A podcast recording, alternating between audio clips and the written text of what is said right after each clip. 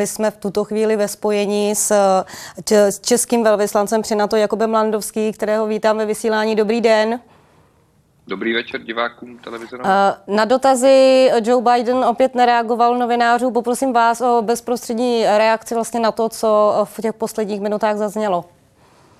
Tak on na to reagovat nemusel, protože na to reagoval po celou dobu toho svého tiskového briefingu. To, co je teď nejpodstatnější, je pomoci Ukrajincům vyhrát eh, válku, která právě probíhá a k tomu prezident Biden, ale jako Tommy on mluvil, i spojenci výrazně přispívají. A nejde jenom o ty dodávky zbraní, jde také o to, že se staráme o uprchlíky, kteří skutečně musí z toho centra konfliktu utéci a navíc eh, izolujeme Rusko ekonomickými sankcemi, a nad to ještě začíná fungovat eh, i o to odsouzení z pozice mezinárodního práva. Dneska soud eh, v Hágu vyskl jasný ortel o tom, jak se má Rusko eh, chovat a že má okamžitě přerušit tu svoji nezákonnou a protiprávní invazi na Ukrajinu. Od Joea Bidena zaznělo také, že, se, že to bude podle něj dlouhý a náročný boj. Vidíte vlastně tu realitu nebo to, jak ten vývoj na té Ukrajině stejně? Musíme se vždycky připravovat na to, že takhle vážná situace bude nějakou dobu trvat. Ale to, co nás učí historie, je, eh, že Západ je připraven v těchto dlouhých bojích prokázat svoje kvality eh, v soubojích s nějakými diktátorskými režimy, které jsou schopné eh, krátkodobě maximalizovat svoji výhodu pomocí toho, že je třeba poslouchá jejich armáda a mohou někoho překvapit svým extra násilným chováním, ale západní režimy jsou právě v tom dlouhodobém konfliktu prokázat, schopny prokázat svoje výhody a to je podpora společnosti, politická jednota, schopnost skutečně inovativně eh, vyzbrojovat, přispívat a nakonec ty totalitní režimy porazit právě v tom dlouhodobém konfliktu. A to by mělo Rusko vědět, že se v tuto chvíli naplňuje jeho nejčernější noční můra a to je, že Západ je jednotný, na to funguje na plný výkon a všichni podporujeme Ukrajinu. Takhle jednoduchá ta situace je a pro Rusko nevypadá moc dobře, i vzhledem k tomu, že se Rusku v tuto chvíli na tom bojišti nedaří a to přesto, že používá ty úplně nejbrutálnější metody a útočí na civilní obyvatelstvo. Situace na Ukrajině dnes byla tématem i pro ministry obrany na to Jednalo se o dlouhodobém zesílení východního křídla aliance a také o pomoci Ukrajině. Podle generálního tajemníka Stoltenberga aliance čelí nové realitě a mělo by se také řešit, jak účinně Rusko odstračit. Co si předtím konkrétně představit? Jak, jak se dá odstrašit Rusko? No to je jedna z nejtěžších strategických otázek, protože odstrašení funguje na někoho, kdo uvažuje racionálně. A ti, kteří tvrdili, že konflikt na Ukrajině třeba nepropukne, tak říkali, víte, ono to nedává úplně smysl. On nemůže ovládnout celou tu zemi, jak se konec konců i ukazuje, ale uh, ruská logika může být jiná. On zkrátka uh, vnímal nějakou svou historickou šanci a udělal to navzdory tomu, že logika velela jinak. A to, co Aliance teď dělá, je, že posiluje to východní křídlo způsobem, který je připravený spojence okamžitě bránit, pokud by eh, Rusko napadlo, že ten konflikt přenese na eh, alianční území. A tady je závazek spojenců vybudovat nová bojová uskupení a je skvělou zprávou, že Česká republika by měla eh, v tom bojovém uskupení na Slovensku plnit roli rámcového národa a skutečně účinně přispět a poskytnout tu bezpečnostní záruku svému sousedu Slovenské republice. Ale takhle to funguje už delší dobu v Pobaltí a ty, nové, ty nová bojová uskupení budou eh, působit v Rumunsku, v Bulharsku, ale třeba také v Maďarsku a na Slovensku. Co se týče postoje k bezletové zóně nebo eh, poskytnutí eh, například stíhacích letounů, se v NATO nic nezměnilo zatím? Ne, tady ta strategie nastavená trvá, to znamená, NATO v tuto chvíli neuvažuje o tom, že by se přímo formou vynucování té bezletové zóny zapojilo do konfliktu. A tady je třeba ocenit, že veřejnost to i na základě posledně provedených průzkumů naprosto chápe, eh, že by to nebyl správný krok správným směrem. Ono bezletová zóna zní velice pěkně, ale představme si zatím eh, povinnost toho, kdo ji vynucuje, aby ničil nejenom ruské prostředky ve vzduchu, ale také ruskou protivzdušnou obranu, která často operuje přímo z území Ruské federace. A to by samozřejmě nevyhnutelně vedlo skutečně k velkému konfliktu mezi aliancí a Ruskou federací. A možná by to tak i splnilo jakýsi, jakousi představu eh, Vladimíra Putina, že Rusko plánovalo nějakou agresi a, že, a mohlo by to i, řekněme, nastartovat v Rusku ten instinkt velké vlastenecké války, eh, kdy Rusové eh, vůči tomu celému světu ukáží svoji svoji podobu toho, jak vedou konflikt o vlastní zemi. Protože v tuto chvíli Rusové jsou každopádně tím, kdo je agresor, tím, kdo vybočil ze svého území a Ukrajinci jsou schopni jim to vysvětlit, mluví konec konců stejným jazykem a podle mě v hlavách ruských vojáků zavládá v tuto chvíli zmatek, eh, protože oni si neumojí vlastně vysvětlit, eh, co v té zemi dělají a proč. A proto si myslím, že je i důležitá iniciativa pana premiéra, který eh, navrhl spolu se svými kolegy na té, myslím, historické cestě do Kijeva, že by Česká republika spolu s jinými se mohla nabídnout jako asilová země pro vojáky, kteří odmítnou v tom konfliktu bojovat a budou z toho důvodu perzekováni v Rusku. Když zmiňujete právě tu cestu eh, premiéru Polska, Česka a Slovinska do Kijeva, kde se setkali s prezidentem Zelenským, tak eh, dnes vlastně na briefingu po nápratu do Prahy premiér Fiala eh, řekl, že Ukrajina potřebuje především protitankové a protiletecké zbraně.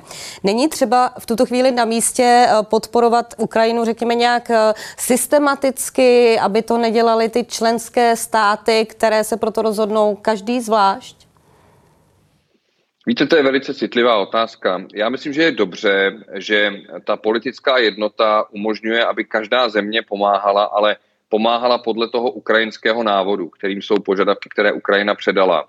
Ale aby se toho přímo neúčastnila Severoatlantická aliance nebo nějaká jiná nadnárodní struktura. Takové je rozhodnutí. Další rozhodnutí je, že by se nemělo eh, vystavovat riziku, eh, řekněme, ty konkrétní země s tou konkrétní pomocí, tím, že budeme oznamovat úplně konkrétní dodávky nebo způsoby dopravy, ale věřte, že to, co říkal prezident Biden o Spojených státech, jak v oblasti finanční, tak v oblasti dodávek vojenského materiálu, platí pro spoustu spojenců a samozřejmě i pro Českou republiku, která, myslím, v tomto eh, hraje dosti podstatnou roli, řekněme, nad svojí váhovou kategorii. Oficiálně platí, že státy NATO, které, eh, které podporují Ukrajinu zbraněmi, se navzájem neinformují o tom, kdo co Ukrajině dodává. Dá se tomu věřit, že se to opravdu neděje? Já to s tím nechám bez komentáře, ale věřte, že koordinace je základní eh, charakteristikou rejstříku chování eh, západních zemí a že samozřejmě nějaká koordinace vždycky probíhá, ale nechme prosím tuhle tu situaci schválně v té rovině, v jaké je. To znamená, všichni vnímáme tu válku na Ukrajině jako spravedlivou válku. Ukrajina naplňuje svoje právo na sebeobranu, bojuje za naše principy, bojuje za právo každého národa se bránit agresi a my na základě toho samého článku Charty OSN pomáháme Ukrajině s naplňováním eh, tohoto práva na sebeobranu. Rusko je agresor, jasně to vyřkl i Mezinárodní soud v Hágu, nemá právo vést ty bojové operace, dochází k porušování eh, pravidel vedení války i v té oblasti humanitárního práva, tedy práva válečného a Rusko by mělo za to zaplatit cenu. Krom toho, že tu cenu už platí v oblasti ekonomické, kdy zcela správně eh, došlo k izolaci Ruské federace a k uvalení dosti zásadních sankcí napříč severoatlantickým prostorem. Jak vy jste osobně například vnímal tu aktivitu tří premiérů, kteří se do Kijeva vlakem vydali? Oni objevovali se i názory, že to bylo možná zbytečné riziko. Dokonce z Bruselu zaznělo i několik hlasů o tom, že vlastně bychom mohli být díky nebo kvůli tomu na Prahu třetí světové války. Víte, já to vnímám jednoznačně pozitivně. Uh, Ukrajina potřebuje nejenom materiální pomoc, ale potřebuje i nějakou vzpruhu. A ten, řekněme, odvážný krok tří premiérů uh, zemí střední Evropy je přesně tím, co se má dneska dělat. A uh, jestli samozřejmě někdo s tím má problém, tak jenom připomenu, že Česko je suverénní země a český premiér nebo polský premiér se nemusí nikoho ptát, jestli půjde navštívit prezidenta uh, Ukrajiny v této těžké době. Uh, já si myslím, že neřešme detaily té cesty, podívejme se na to jako na historický krok, který demonstruje podporu těchto zemí a samozřejmě i širší podporu Evropské unie Ukrajině v jejím naprosto spravedlivém uh, boji za vlastní nezávislost a územní integritu. V tuto chvíli budu uh, citovat Jaroslava Kačinského, vicepremiéra polské vlády na briefingu uh, právě po setkání s prezidentem Zelenským. Myslím si, že je nezbytné mít mírovou misi NATO, případně nějakou širší mezinárodní strukturu, ale misi, která se bude schopna i bránit, která bude operovat na ukrajinském území, která tu bude samozřejmě se souhlasem prezidenta. Je toto myslitelné? Víte, ono to celé naráží na limity toho současného světového řádu.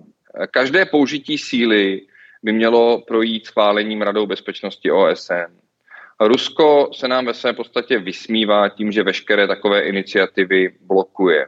Je to jako by někdo porušoval pravidla a odkazoval se na to, že je ozbrojený a že nemusí dodržovat pravidla, protože disponuje zbraněmi a každého, kdo ho k tomu povede, tak napadne.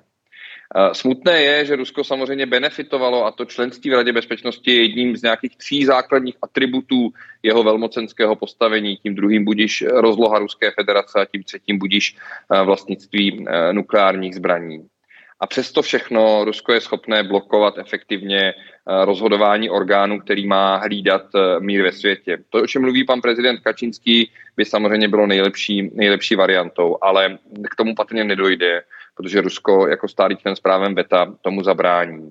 A tudíž je třeba ta druhá nejlepší varianta, a to je, aby Ukrajina s naší podporou v té válce zvítězila. I když to může nějakou dobu trvat, tak já věřím, že je to možné a že se ukazuje, že ruská armáda v té pozemní ofenzivě zatím nenaplnila všechny své eh, cíle v takovém čase, jaký si stanovila. Já se vrátím ještě k těm bojovým uskupením, jak jste o nich v úvodu hovořil. Na Slovensku bude předsunutá jednotka Aliance, tam bude přes 2000, zhruba 2100 vojáků. Uvažuje se například i o tom, že by vlastně taková uskupení třeba mohla působit i e, v České republice? Víte, zatím to není úplně na pořadu dne, protože Česká republika není, řekněme, zemí, která by přímo sousedila s tím ohniskem toho konfliktu, s tím napadeným územím Ukrajiny. To území je Slovensko, Polsko, Eh, velkou roli hraje i vlastně integrace Běloruska do eh, ruských, eh, ruských vojenských snah a dislokace ruských vojáků z toho běloruského směru. Česká republika má jiné úkoly. Skutečně se nekoukat jenom na ochranu svých vlastních hranic, to nedává smysl. My spoléháme na kolektivní obranu a tudíž k ní musíme přispět a tudíž pomožme Slovákům s naší přítomností v té bojovém uskupení na Slovensku spolu s Němci, Holandiany, Spojenými státy, Slovinskem a druhá věc, eh, není jenom fronta, existuje i TIL. A Česká republika je zemí, která musí připravit své území na to, že v případě nějakého konfliktu nebo zhoršující se bezpečnostní situace eh, musíme poskytnout vojákům, kteří budou směřovat, řekněme, do jiných zemí na východě, eh, veškerou podporu. Budou u nás nocovat, je potřeba mít v pořádku silnice, železnice, mít nějaké třeba předsunuté sklady, a dobře bránit své území v oblasti protivzdušné obrany. A to jsou naše úlohy. Úlohy v oblasti logistiky, v oblasti ochrany vzdušného prostoru České republiky a to jejich plnění nám zároveň umožní přispívat efektivně k obraně dalších spojenců. A ten celý řetěz té solidarity v obraně vytváří něco, co myslím spolehlivě odradí každého rozumného protivníka od toho, aby eh, si s aliancí cokoliv začal. Generální tajemník na to eh, v několik dní starém eh, rozhovoru připustil, že Rusko může plánovat nasazení chemických zbraní. Jak by na to, na to reagovalo? Víte, to je právě v té strategické úvaze možná ta nejtěžší věc, protože eh, pokud se Rusku nedaří konvenčně naplňovat ty své cíle, tak může překročit opět zase jednu naprosto nemyslitelnou bariéru, a dopustit se něčeho, co jsme úplně vytěsnili ze svých hlav, a to je použití chemických zbraní v Evropě. Důležité je vědět, že taková situace by výrazně změnila tu strategickou realitu a bylo by potřeba na ní reagovat. Ale v tuto chvíli samozřejmě není možné eh, k tomu nic dalšího sdělovat. Já pouze doufám, eh, že třeba výsledkem toho konfliktu dlouhodobě bude, pokud nedojde k použití chemických zbraní nebo jiných zbraní hromadného ničení a pokud nebude úspěšná ta konvenční ofenzíva, že se svět opět stabilizuje, protože se ukáže, že nějaká dlouhodobá okupace národa, který je přesvědčený o své svobodě a je schopný se bránit, jednoduše není možná. A ty příklady z historie vidíme, málo komu se podařilo efektivně okupovat tak velkou zemi. Jenom připomínám, že Ukrajina má 44 milionů obyvatel, je větší než Francie. Je to velká země a na její okupaci by samozřejmě byla potřeba velká síla a velká ekonomická základna k tomu, aby ta okupace fungovala a výsledky toho všeho by byly, řekněme, sporné. Tak doufám, že eh, se svět časem, bude to nějakou dobu trvat, eh, třeba vrátí do normálu a podobná příšerná dobrodružství v oblasti eh, vedení války v Evropě nás nebudou v tom 21. století tolik trápit. Ale to skutečně koukám několik let dopředu. Chápu to správně, že v případě, že by se Rusko rozhodlo použít eh, chemi, eh, chemické nebo biologické zbraně, že by to byl ten moment, kdyby na to začalo přehodnocovat eh, to, že se doposud neangažovalo v tom konfliktu? Určitě by to výrazně změnilo vnímání té situace. Rusko by se tím krokem mohlo snažit podlomit tu, tu morálku, ale víte, ona ta válka probíhá i v informačním prostoru. A často se stává, že Rusko něco provede a pak z toho třeba obviní tu ukrajinskou stranu a pokud by to bylo nějaké eh, menší třeba užití chemických zbraní, tak eh, by k tomu tomu mohlo dojít. A proto je třeba také vysvětlovat veřejnosti, že v tom informačním prostředí probíhá boj a že Rusko je prostě známé svým, svým širokým užitím prostředků dezinformačních, nebo prostředků v kybernetickém prostoru. Eh, já nebudu předjímat, nebudu spekulovat, pouze řeknu, že by to byl velký zásah, stejně jako to byl eh, velký zásah i v minulosti, pokud došlo k podobné situaci. A e, ke mně došla z režie informace o aktualitě na budovu činoherního divadla u Mariupolu byla svržena bomba. Uvnitř divadla byl protiatomový kryt, kde se v tu chvíli ukrývalo tisíc lidí. Tady můžeme vidět fotografie agentury Nechta. Můžu poprosit o bezprostřední reakci vlastně na tento čin, e, vlastně další útok na civilní cíl. Víte, jaká může být bezprostřední reakce jiná než lidská? Je to absolutní zvěrstvo. A my občas, když o tom konfliktu mluvíme, tak eh, máme jakýsi svár mezi eh, tím, co cítíme a tím, řekněme, snahou kalkulovat nebo zapojit rozum, povznést se na to, co cítíme, ale ono často to, co cítíme, je to nejsprávnější. Ten konflikt má hlubokou lidskou dimenzi lidského utrpení konkrétních lidí, kteří za to vůbec nemůžou. A já připomenu jednu věc. Evropu potkal covid, a Evropa se rozhodla, že v tom, řekněme, v zvažování, co je důležitější, jestli lidské životy nebo ekonomika, že upřednostníme lidské životy. Tady, naše.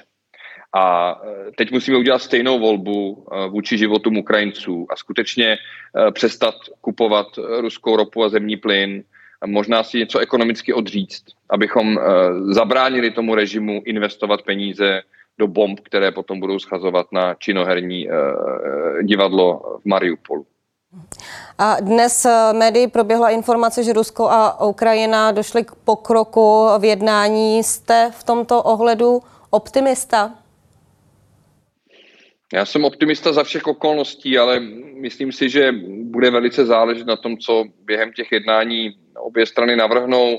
Ono je jako někdy složité, když eh, by se Rusku podařilo tím politickým řešením eh, vytvořit pro sebe příhodnou situaci, tak je otázka, zdali by potom nemělo chuť eh, si to v nějaké jiné zemi zopakovat. Já si myslím, že ta současná situace je vlastně takovým negativním zrcadlovým obrazem toho, co se stalo v roce 1989, v roce 90, kdy se rozpadl ten sovětský blok, který udržoval spoustu zemí, včetně Československa, eh, v, v tom jařmu Kremlu.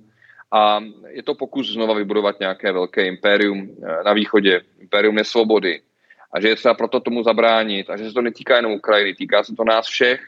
A samozřejmě ohroženy jsou další země, jako je Gruzie, Moldávie, a to nejsou členové Severovské aliance, ale ohroženi jsme vlastně my všichni. Tak jenom dáváme pozor na to, aby eh, ten výsledek politický nepředjímal nějaké další konflikty Víme z historie, že politika appeasementu, politika ustupování agresorovi vlastně moc nefunguje. Pane Landovský, pane velvyslanče, díky, že jste byl naším hostem, díky za váš čas a rozhovor.